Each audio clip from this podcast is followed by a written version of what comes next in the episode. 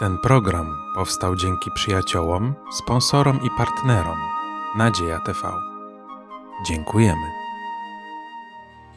Serdecznie witam wszystkich widzów telewizji Nadzieja TV na kolejnym rozważaniu Słowa Bożego w Kościele Adwentystów Dnia Siódmego w Podkowie Leśnej.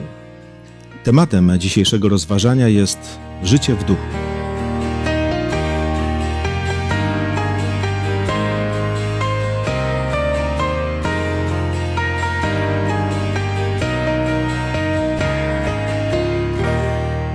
Razem ze mną w Studium Słowa Bożego biorą dzisiaj udział Krystyna, Waldemar, Zenon, ja na imię mam Mariusz. Rozpoczynając ten czas przy Słowie Bożym, chciałbym, żebyśmy się pomodlili. Ojcze ukochany, dziękujemy Ci za to, że mogliśmy się znów spotkać na rozważaniu tych pięknych lekcji, ciekawych, a ponieważ będziemy studiować Twoje święte Słowo Boże, to prosimy Cię o mądrość, o prowadzenie Ducha, Duchem Twoim Świętym. I dziękujemy Ci za wszystko, gdyż prosimy Cię o to w imieniu Jezusa Chrystusa. Amen. Amen. Amen. Życie według Ducha. No, bardzo, bardzo ważne zagadnienie, które jest opisane w Piśmie Świętym. No, gdybym zapytał, czy może być inne życie niż życie w Duchu, to niestety musimy odpowiedzieć tak. Niestety może być inne życie. I to jest właśnie takie echo właściwie tego, co się dzieje we wszechświecie. Kiedy czytamy Słowo Boże, dowiadujemy się o tym, że jest Bóg, jest szatan. Jest dobro, jest zło. Jest sprawiedliwość, no i grzechy, prawda? Niesprawiedliwość. Kiedy patrzymy na człowieka, to znowu Słowo Boże odkrywa nam taką tajemnicę. Zresztą my widzimy to, o czym mówi Słowo Boże, że w człowieku są dwie natury. Natura cielesna i natura duchowa. I życie, które prowadzimy, może być cielesne, używam takiej terminologii biblijnej, albo duchowe. No i o tym właśnie dzisiaj będziemy mieli okazję rozmawiać. Bardzo ważne zagadnienie, ponieważ mówimy o czymś, co nie jest jakimś tematem teologicznym, ale jest jak najbardziej praktycznym rozważaniem, mówieniem po prostu o życiu, o pewnej możliwości, szansie, którą mamy od Pana Boga. Chciałbym, żebyśmy rozpoczęli od przeczytania pierwszego urywka listu do Galacjan, bo studiujemy list do Galacjan. Dzisiaj zaczynamy od 5 rozdziału i wiersza 16. Bardzo proszę, niech ktoś przeczyta te słowa. Mówię więc, według ducha postępujcie, a nie będziecie pobłażali rządzy cielesnej. No to jest przepiękna obietnica. Ale gdy mówimy o postępowaniu według ducha, to mamy świadomość, że Słowo Boże używa wielu innych porównań, które mówią o tym samym. Jakie inne na przykład słowa, takie zastępcze słowa padają zamiast postępujcie według ducha? Chodźcie. Chodźcie. Co ma za przesłanie właśnie to słowo chodźcie, czy chodzenie z Bogiem w Duchu Świętym? Z jednej strony można swobodnie zastąpić słowo postępowanie z chodzeniem, aczkolwiek odbieram nieco inaczej te dwa pojęcia z małą różnicą. Jako postępowanie wynik czegoś i bardzo mi się podoba w tym momencie to chodzenie. Zawsze przychodzi mi w takiej sytuacji na myśl Henoch. Henoch chodził z Bogiem. Jakkolwiek byśmy próbowali sobie to skojarzyć, zrozumieć, to te krótkie słowa, ale proste, ze Starego Testamentu mówią, że Henoch chodził z Bogiem, a potem go nie było, bo Bóg zabrał go do nieba. No, postępowanie Henocha musiało być wynikiem tego chodzenia z Bogiem. Zresztą Pan Jezus, kiedy był na ziemi, no to ludzie też za Nim chodzili i słuchali. Czyli chodzenie za Bogiem, chodzenie z Bogiem, chodzenie przed Bogiem i wiele innych tego słów będzie obfitowało postępowaniem. A jeżeli postępowaniem, to także w charakterze Bożym, czyli w duchu. Ten sam zwrot występuje nawet w relacjach między ludźmi. Bardzo popularnym jest w kręgach młodzieży, gdy zakocha się chłopiec w dziewczynie, czy wzajemnie, to najczęściej mówi się, że oni chodzą ze sobą. A więc to chodzenie to jest pewien określony styl ich zachowania i relacji. Gdy otworzymy Stary Testament, znajdziemy tam wiele też takich wezwań skierowanych do tego, aby ludzie chodzili z Bogiem i określenie to wzywa do pewnego określonego stylu życia. Dziękuję bardzo. Myślę, że te słowa mają szczególne znaczenie w tych czasach biblijnych, bo to dzisiaj często tak jest, że wychodzimy z domu, wsiadamy do samochodu i gdzieś jedziemy. Mało chodzimy, ale chodzenie było czymś pospolitym. Nie mówię pospolitym jako czymś takim negatywnym, ale mówię o czymś, to było normalne. Chodzenie wypełniało człowiekowi życie cały dzień. Ludzie chodzili do pracy, wracali z tej pracy, chodzili do sąsiadów, wracali od nich. No różnymi rzeczami się zajmowali, ale wszędzie musieli dojść. I nagle dowiadujemy się, że Bóg mówi, możecie chodzić ze mną. To jest ważne. Codzienne życie, zwykłe życie, a zarazem niezwykłe, bo w niezwykłej obecności. I pozwólcie, że przeczytam kilka takich urywków. Tutaj są na początku ze Starego Testamentu słowa z 5 Księgi Mojżeszowej, z 13 rozdziału, werset 5, który mówi: za Panem, waszym Bogiem pójdziecie. To jest niesamowite. To jest dobra rada. Dobra rada. Za Panem, waszym Bogiem pójdziecie. Albo na przykład w Nowym Testamencie podobnie czytamy, list do Rzymian, 13 rozdział, werset 13. Zaznaczam, że oba te wersety są cytowane z Biblii Gdańskiej, gdzie jest powiedziane: chodźmy uczciwie jak we dnie. Znowu chodzenie, zwykłe, codzienne. To jest właśnie postępowanie, pewien styl życia. To jest pewna oferta, którą Bóg nam daje, ale tu jest taka niezwykła oferta, ponieważ jest powiedziane: według ducha postępujcie. Chodzenie kojarzy mi się także z drogą. No jest, jeżeli jest chodzenie, to musi być jakaś droga. A popularne jest powiedzenie, no, że idę drogą taką czy inną, albo idę w takim duchu tą drogą, prawda? Niektórzy mówią, nie idź tą drogą, więc droga to jeszcze określa jakiś sposób tego życia. Ona określa jakąś konwencję tego życia, czy tego chodzenia z Bogiem, prawda? Jeżeli z Bogiem chodzę, to jaką drogą? No a tutaj już można naprawdę bardzo szeroko rozważać to. Drogą prawdy na przykład. Dziękuję bardzo. Więc zobaczcie, tak czy inaczej widzimy, że Pismo Święte jest pełne porównań, ale one nie są takimi górnolotnymi porównaniami, tylko ludziom, którzy żyli w określonych czasach, one się jednoznacznie kojarzą. Te propozycje Boga nie były jakimiś pojęciami teologicznymi, do których trzeba było teologa, żeby je zrozumieć. Nie. Chodzenie jest rzeczą pospolitą, codzienną. Bóg nam daje ofertę. Możemy chodzić z Nim, możemy chodzić w Duchu Świętym i wtedy będą się działy niezwykłe rzeczy.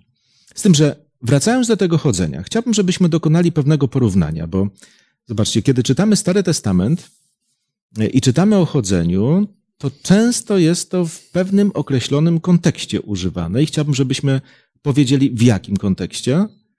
I w Nowym Testamencie też jest to używane w określonym kontekście, gdzie apostoł Paweł mówi: według ducha postępujcie, czy według ducha chodźcie. A w Starym Testamencie jak to jest nazwane? W Starym Testamencie znajdujemy również te określenia, aby ludzie wierzący chodzili za Bogiem albo chodzili w prawie, chodzili w zakonie pańskim.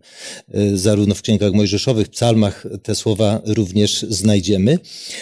W następnych zdaniach apostoł Paweł będzie ustosunkowywał się i będzie konfrontował to określenie, bowiem tutaj przypomina mi się też słowo samego Pana Jezusa, który powiedział, że Ojciec takich szuka, którzy by go chwalili w duchu i w prawdzie. A zatem to określenie w duchu nie jest przeciwstawne zakonowi, ale jest pogłębieniem zakonu, dlatego że można kroczyć czy przestrzegać prawa z czystego poczucia wykonania nakazu, a można to samo prawo wykonać w poczuciu miłości do prawodawcy. A więc to chodzenie w duchu to jest niejako pogłębienie tego zwrotu chodzenia w prawie, chodzenia w zakonie pańskim, chodzenia z Bogiem. Bardzo proszę. Apostoł Paweł musiał doskonale to rozumieć, ponieważ kiedy był Izraelitą i przeciwny Panu Jezusowi, on chodził według prawa. Nawet chwali się w którymś tam ze swoich listów o tym, jaki on był pod tym względem poprawny. A więc on chodził w tym prawie i on rozumiał, na czym to polegało, że to było mnóstwo najróżniejszych ograniczeń. Tak jakbyśmy na drodze dzisiaj szli i patrzyli, jak są różne znaki drogowe, które pokazują, to tu można by powiedzieć, że stoją takie bandy, bariery takie, które nie pozwalają skręcić, a jak się skręci, to trzeba by widzą wtedy wszyscy, że zgrzeszył, prawda? I idzie w określony sposób, nawet nie sposób zgrzeszyć, bo nie ma jak. Bo to prawo tak trzyma kurczowo, mimo że myśli są zupełnie inne. Natomiast chodzenie w duchu to wtedy, kiedy nie ma żadnych ograniczeń. Po bokach drogi jest szeroki świat i możesz sobie pójść w lewo, w prawo, tyle tylko, że jakoś nie chce się iść. To jest różnica chodzenia w duchu, a w zakonie niemniej jednak nie jest przeciwstawna, bo nie potrzebuję żadnych znaków, żadnych ograniczeń, bo ja wiem, co mnie ogranicza. A tą samą drogą się kroczy. Tak. Dlatego, jeśli mogę, Paweł sam przyznaje się do tego w Dziejach Apostolskich, Łukasz to zapisał, że żyjąc właśnie przed nawróceniem, bardzo ostro zwalczał zwolenników tej drogi. Nie nazywano uczniów Pana Jezusa wtedy chrześcijanami, tylko nazwano to drogą. I kwestia właśnie tego zrozumienia, że to chodzi o określony styl życia, kroczenie według pewnego wzoru, według pewnych zasad. Zasady zawsze obowiązywały, tylko kiedy apostoł Paweł mówi o życiu w duchu, mówi o tym, w jaki sposób te zasady naprawdę można wprowadzić w życie. Myślę, że Bóg w Starym Testamencie nie oferował ludziom takiej walki z wiatrakami, mówiąc, chodzenie w zakonie to przymus, to obowiązek, to taka właściwie nierówna walka, gdzie i tak przegrasz. Nie, Bóg tego nie oferował. Ludzie naprawdę żyli wtedy w duchu, kiedy chcieli być bardzo blisko Pana Boga. Ale Paweł, nauczony latami, wiekami doświadczenia, wie, że ludziom trzeba właśnie pokazać taką drogę, która prowadzi do posłuszeństwa, ale to jest droga, która tak wyjaśniona dla człowieka wygląda jako droga możliwa do przejścia. Bóg nam po prostu pozwala żyć w posłuszeństwie Bożemu prawu. Ta droga z Bogiem, czy w Starym Testamencie, czy w Nowym Testamencie, to jest droga i posłuszeństwa, i ducha, tego wszystkiego, co rzeczywiście jest przez Boga nam dane od samego początku. Ale, moi drodzy, chciałbym, żebyśmy zrobili krok dalej w naszym rozważaniu i przeczytali kolejny werset 17. Tutaj dowiadujemy się o kolejnej myśli, którą apostoł Paweł chce, żebyśmy w jakiś sposób zrozumieli i zauważyli. Bardzo proszę, niech ktoś przeczyta. Gdyż ciało pożąda przeciwko duchowi, a duch przeciwko ciału, a te są sobie przeciwne, abyście nie czynili tego, co chcecie. Czy to jest doświadczenie ludzi wierzących? Czy to jest doświadczenie także ludzi wierzących? Jeśli mogę, jest to nawiązanie wprost tymi samymi słowami. Apostoł Paweł w liście do Rzymian opisywał swoje przeżycia, mówiąc, że duchem służy zakonowi Bożemu, a ciałem zakonowi grzechu, i w pewnym momencie zauważa ten konflikt w sobie, który określa, że czyni nie to, co chce, ale wręcz to, czego nienawidzi, to czyni. Różnie są te słowa komentowane i do różnego okresu czasu odnoszone, ale ja nie mam wątpliwości, że, kochani, według ducha mogą postępować dopiero tylko ci, którzy narodzili się z ducha. A więc człowiek przed nowonarodzeniem nie ma tego konfliktu, bo on jest cielesny, w całym słowa tego znaczeniu. Cielesny człowiek nie ma konfliktu pomiędzy duchowością a cielesnością. Naprawdę? Cielesny człowiek... Czy człowiek, który się nie nawrócił, to tak zupełnie nie ma pojęcia, co jest dobre, a co złe, nie ma wyrzutów sumienia, nie chciałby lepiej niż postępuje? Ja myślę, że musimy odróżnić dwie rzeczy. Problem etyki, a to jest zagadnienie wszystkich ludzi, i kwestia etyki postępowania etycznego jest zagadnieniem powszechnym, ogólnoludzkim, niezależnie od światopoglądu. Ateiści też mają problem etyki. Natomiast Paweł, mówiąc o postępowaniu w duchu, mówi o czymś głębszym niżeli tylko problem etyki. Ale tak czy inaczej tę duchową walkę między dobrem i złem odczuwają wszyscy ludzie. Ja zgadzam się, że człowiek nawrócony może odczuwać to bardziej, bo ma większą świadomość i dobra, i zła, i tych bożych oczekiwań, i być może nawet jest bardziej atakowany przez złego po to, żeby pokazać, że ten nawrócony człowiek to być może przeżywa w swoim życiu tylko pewien krótki epizod chrześcijański, bo to jest naprawdę dla niego niezła frajda, kiedy coś takiego widzi i do czegoś takiego człowieka doprowadzi. Ale każdy człowiek odczuwa to napięcie, tę walkę, ten konflikt, o którym mówimy, z tym, że apostoł Paweł cały czas podkreśla, to, że tak jest, nie oznacza, że trzeba przegrywać. Bo to nie jest kwestia usprawiedliwienia na zasadzie jesteśmy grzeszni i co byśmy nie zrobili, to kwitujemy to, bo jesteśmy grzesznikami. Otóż Paweł, apostoł mówi, my tak naprawdę według ducha postępujemy, naprawdę postępujemy, ale z drugiej strony nie dziwmy się, że w myślach podsuwane mamy różnego rodzaju oferty. Tak jest, tak było i tak będzie, dopóki Chrystus tego wszystkiego, co jest na ziemi, jednak związane z grzechem, po prostu nie zakończy. Dodam, że ten konflikt rozgrywa się w sumieniu człowieka, bo nie ma człowieka, który by nie miał ostrzeżenia w sumieniu przed tym, zanim zrobi coś złego, chociaż zauważamy, chyba każdy z nas, że łatwiej nam przychodzi, bez wysiłku, bez trudu, łatwiej przychodzi nam zrobić coś złego, niżeli zrobić coś dobrego.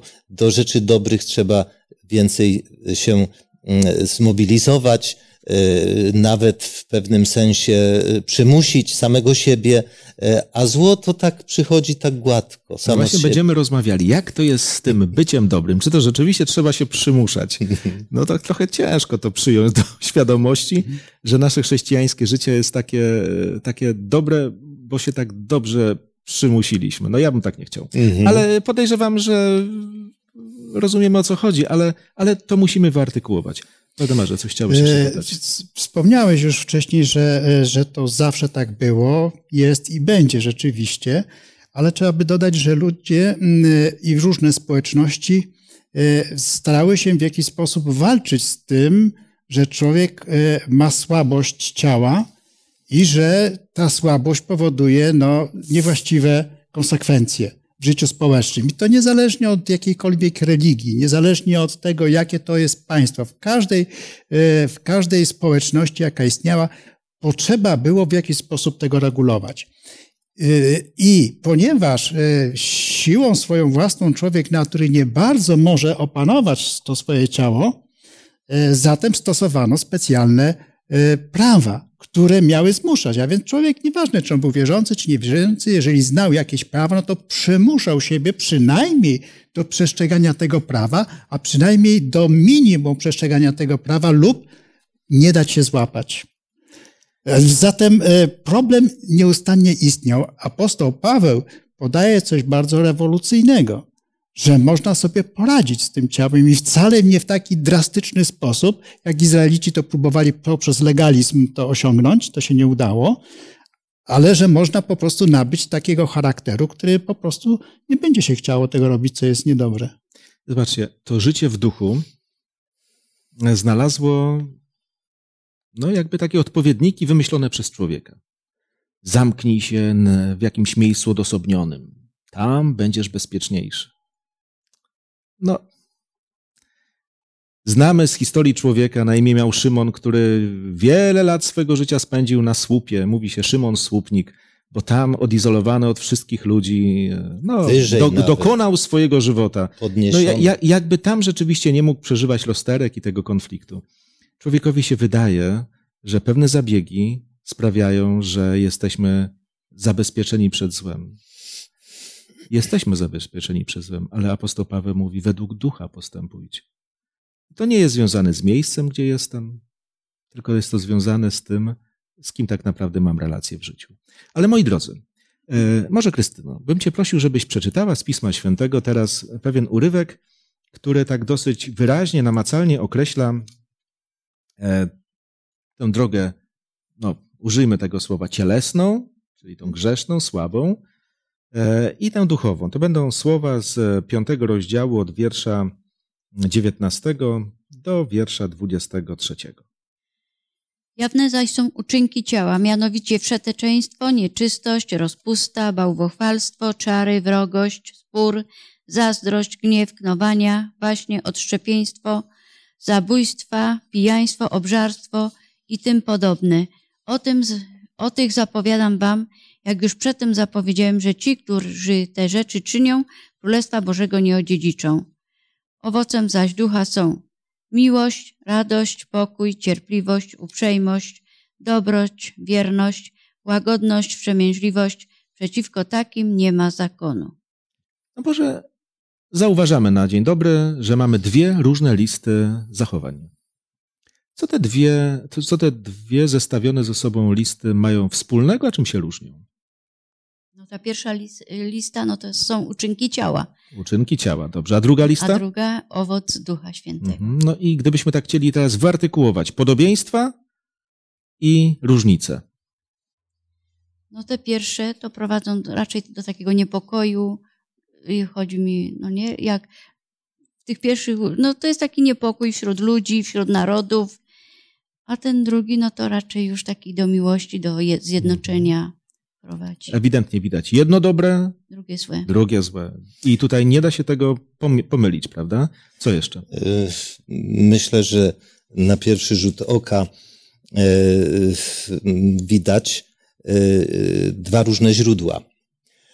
Pierwsze, Paweł mówi, to są uczynki ciała, czyli one są nam przyrodzone. One wynikają z naszej natury. Ten sam apostoł Paweł w innym z listów powie, że my wszyscy z natury jesteśmy dziećmi buntu, czy dziećmi gniewu. Różne przekłady tutaj oddają. A więc grzech jest nam przyrodzony. Grzech, my rodzimy się w grzech, z grzesznymi skłonnościami i one przychodzą nam łatwo. Natomiast te drugie to owoc ducha, czyli to jest nam niejako dane, to otrzymujemy od kogoś w prezencie. A więc są zupełnie dwa różne źródła tych zachowań. Co jeszcze? Ciekawostką może być to, że zabójstwo może być jedynym takim jakimś objawem tej słabości ludzkiej, że w ten sposób postępuje. Wszystkie inne może spełniać względnie dobrze, może nie być pijakiem, może nie być obżartusem, ale jest zabójcą. Albo jest pijakiem, ale nikogo nie zabija, też się nie obżera na przykład, albo jakichś innych rzeczy nie robi. Nie zazdrości na przykład, albo coś takiego. Albo zazdrości, a innych rzeczy nie robi. No, każdy z tych rzeczy może występować jak gdyby indywidualnie. Natomiast jeżeli chodzi o ducha, to Paweł wymienia tutaj na początku, nie wiem czy tutaj specjalnie to jest to tak ułożone, ale zaczyna te owoce ducha od miłości. Potem radość, pokój, cierpliwość i tak dalej. Z tym, że te wszystkie pozostałe 8 rzeczy, które tu wymienia, one obejmują się i pojmują się w miłości. Są w miłości. Jeżeli jest miłość, ta Boża, mówimy o miłości agape, bo to pojęcie miłości trzeba uściślić, prawda? Więc tej Bożej miłości. Jeżeli tak, to one później dają te pozostałe cnoty, które są. Więc jest taka pewna jednak różnica, że trudno, powiedzmy, nie kochać, a jednocześnie mieć pokój, cierpliwość i tak dalej. Jakby nie można mieć innych bez tej generalnej, bez tej miłości. I w końcu przykazanie pierwsze, które mówi o miłości do Boga, do ludzi, prawda? Miłowania siebie samego, a potem reszta jest konsekwencją jakby. Wiarą, nie? Czynną miłości. Tak. Zobaczcie, mamy tutaj do czynienia nawet z takim rozróżnieniem co do liczby, w jakiej to jest pisane. Mamy owoce, liczba mnoga. I rzeczywiście ja mogę być abstynentem zdeklarowanym. No ale na przykład z tej listy, która tutaj jest, mogę na przykład mieć chętnie prowadzić spory, albo być człowiekiem zazdrosnym, albo łatwym do zagniewania. Knowania to też ciekawe, nie? Taka dyplomacja, która sprawia, że ludzie płaczą, a ja osiągam swoje cele. Wszystko to jest podłe, niskie, takie beznadziejne. Ale człowiek rzeczywiście w swojej naturze jest zdolny do wielu rzeczy. Nie do wszystkiego naraz musi być zdolny. Możemy sobie nawet przez to poprawiać samopoczucie. Inni zawsze mogą wyglądać gorzej. Ale to i tak jest beznadziejne.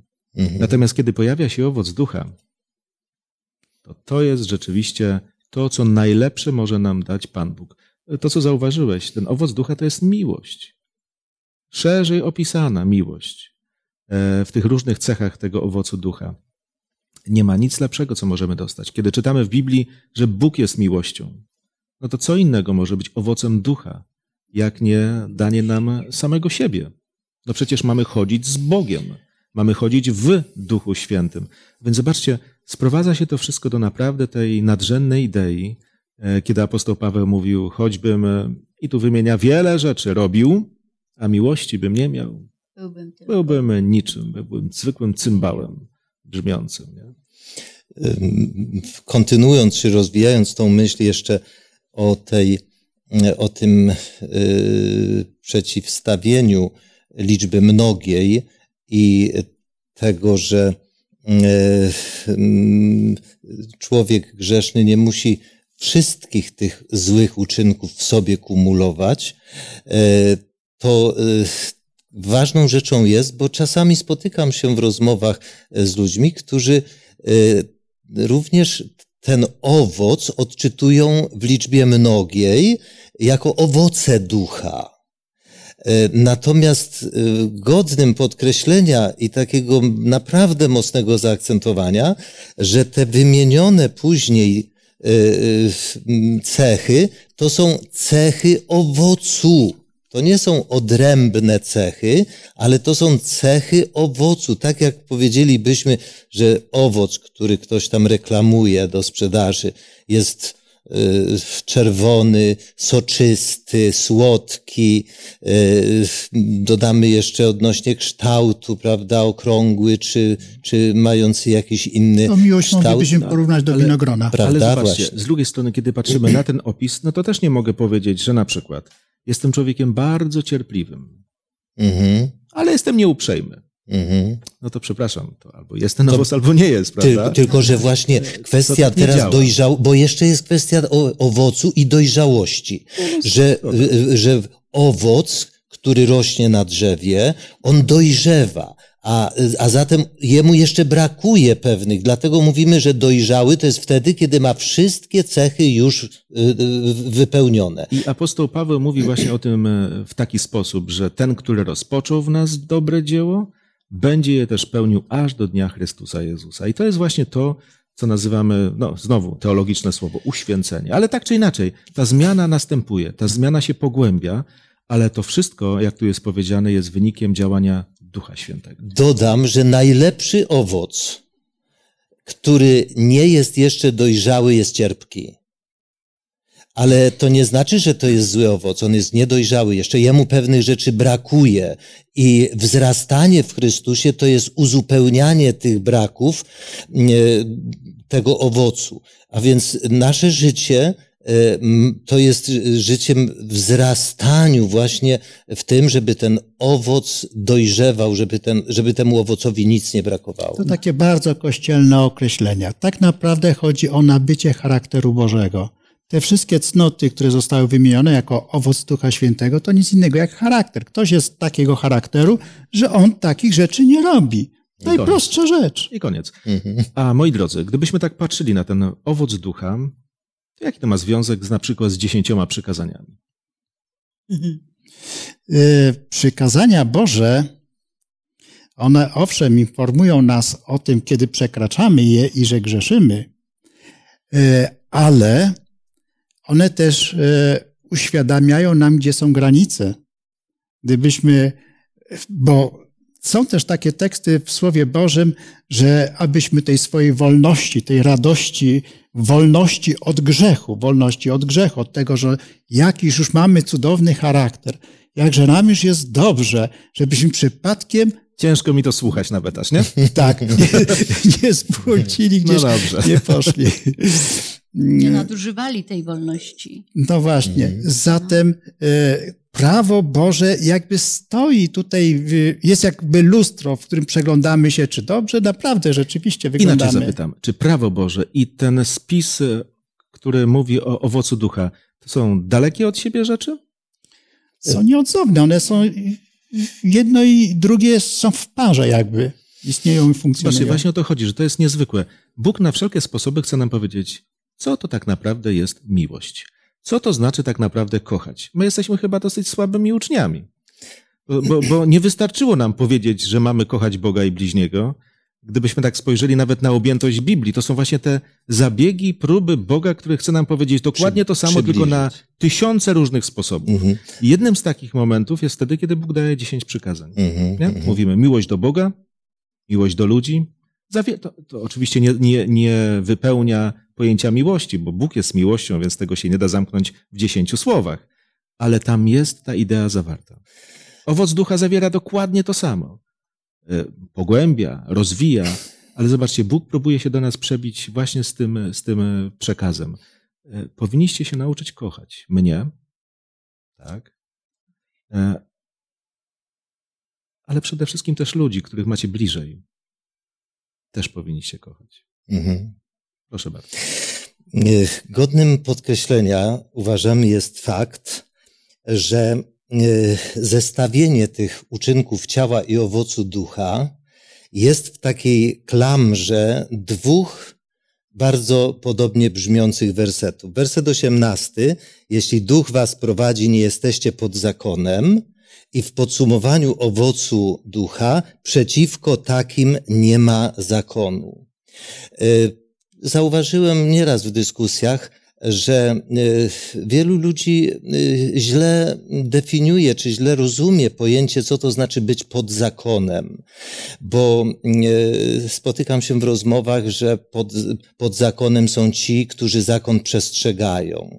A uwolnienie od zakonu to jest no właśnie usunięcie tych przepisów. Proszę zwrócić uwagę, że dzisiaj, gdy mówimy o człowieku, który jest na przykład pod prawem czy pod paragrafem, to jest ten, kto ten paragraf złamał. Pod prawem znajdują się ci, którzy prawo łamią. I dlatego ten zwrot na początku Paweł wypowiedział, wymieniając później przestępców prawa, bo przecież ci, którzy uprawiają przeteczeństwo, czy rozpustę, czy gniew, czy waśnie i tak dalej, to są ci, którzy przestępują prawo. Natomiast owoc ducha to są ci, którzy realizują postanowienia prawa i Paweł podsumowuje, przeciwko takim prawo nie ma nic do powiedzenia, prawo im nie ma nic do zarzucenia. Dziękuję bardzo. I to jest właśnie ta myśl, z którą Paweł przebija się nie tylko przez ten list. List do Rzymian to też próba wytłumaczenia nam, jak można żyć z Bogiem. No wyobraźmy sobie człowieka, który ma prawo Boże, no i siebie samego do dyspozycji. No nic z tego dobrego nie wyniknie. Ewentualnie pogłębiająca się frustracja wynikająca ze starań i nieudanych prób. Apostoł Paweł idzie krok dalej, mówi, słuchajcie, to może działać. My naprawdę nie musimy mieć takiego życia, w którym tylko ciągle upadki i tłumaczenie się, że jesteśmy słabi, że jesteśmy grzeszni. Bóg nam oferuje coś wyjątkowego. Chrystus jest naszym Zbawicielem i to się nie ogranicza tylko do śmierci na krzyżu. Jest naszym Zbawicielem każdego dnia, w tych sprawach, które przeżywamy, w tym wyborach, których dokonujemy, w codziennej walce z grzechem. No ale ten Chrystus, który właśnie nas tak zbawia, powiedział, po mnie przyjdzie ktoś inny, ten Duch Święty. I życie w Duchu Świętym jest wypełnieniem tej jego cudownej obietnicy. No ale właśnie, żeby tak i zsumować tę lekcję i w jaki sposób może w tym zsumowaniu określmy, jaka jest droga do tego, żebyśmy mogli zwyciężać. No bo to dla niektórych może być pobożne życzenie, ale apostoł Paweł nie przedstawia tego w taki sposób, dobrze by było. On mówi, jak to jest, że w końcu zaczyna to wszystko działać. No, podaje bardzo drastyczny sposób. Każe nam się ukrzyżować, uśmiercić ciało. Myślę, że warto... Co to znaczy? Może co to znaczy, wytłumaczmy, bo na pewno nie mamy niczego dodawać na Golgocie, prawda? Na zdecydowanie, ale myślę, że warto tutaj też jego słowo z innego listu w tym temacie przypomnieć, w liście do Kolosan, kiedy mówi: umartwiajcie tedy to, co w waszych członkach jest cielesnego czy ziemskiego. I tam lista tych rzeczy jest zbieżna z tymi, które tutaj do Galacjan też wymienia. Natomiast ten zwrot w 24 wersecie: ci, którzy należą do Chrystusa Jezusa, ukrzyżowali ciało swoje wraz z namiętnościami i rządzami. Słusznie i tutaj należy to chyba z całą powagą podkreślić, że my nie możemy nic dodać do tego, co Pan Jezus na krzyżu Golgoty uczynił dla nas. Natomiast musimy pamiętać, że kiedy Pan Jezus przebacza grzechy, ten klasyczny przykład z Ewangelii, przyprowadzenie do Niego owej grzesznej niewiasty, Pan Jezus w końcu mówi: ja cię nie potępiam, ale idź i nie grzesz więcej. I to czasami brzmi, no czasami bardzo wymagająco. No właśnie, zobaczcie. Tylko krótkie zdanie. Zobaczcie, kiedy mówimy o tym ukrzyżowaniu, to na ukrzyżowanie patrzymy jako na coś bardzo radykalnego.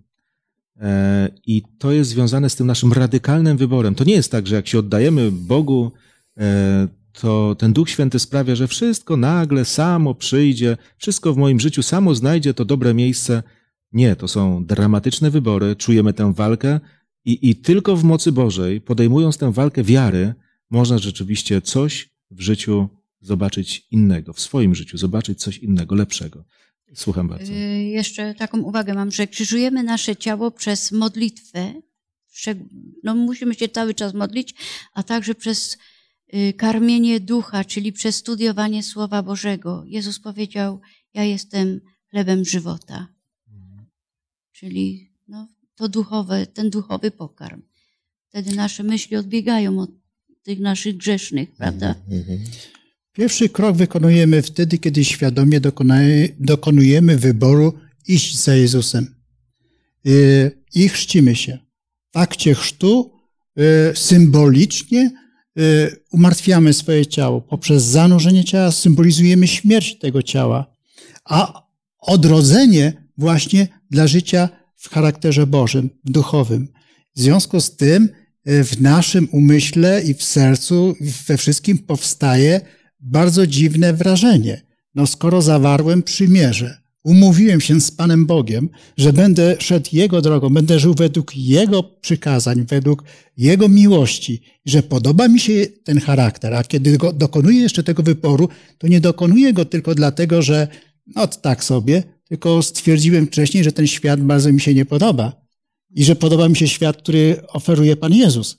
A więc dokonuje już pierwszego wyboru następnie uśmiercenia swojego ciała w sensie symbolicznym, po to, żeby rozpocząć tą prawdziwą drogę zwyciężania. Z tym, że nikomu się to jak do tej pory specjalnie samemu nie udało i tu, jak słusznie zauważyłaś, trzeba chodzić z Bogiem, trzeba być w łączności z Nim, a więc poprzez modlitwę, służbę, działanie na rzecz Ewangelii, prawda, bo ona jest wspaniałą drogą na przykład bycia i chodzenia z Panem Bogiem.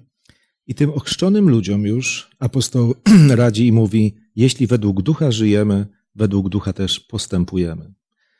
I słusznie tutaj znaleźliśmy takie opinie, które mówią o tym, że jest to pisane w czasie teraźniejszym.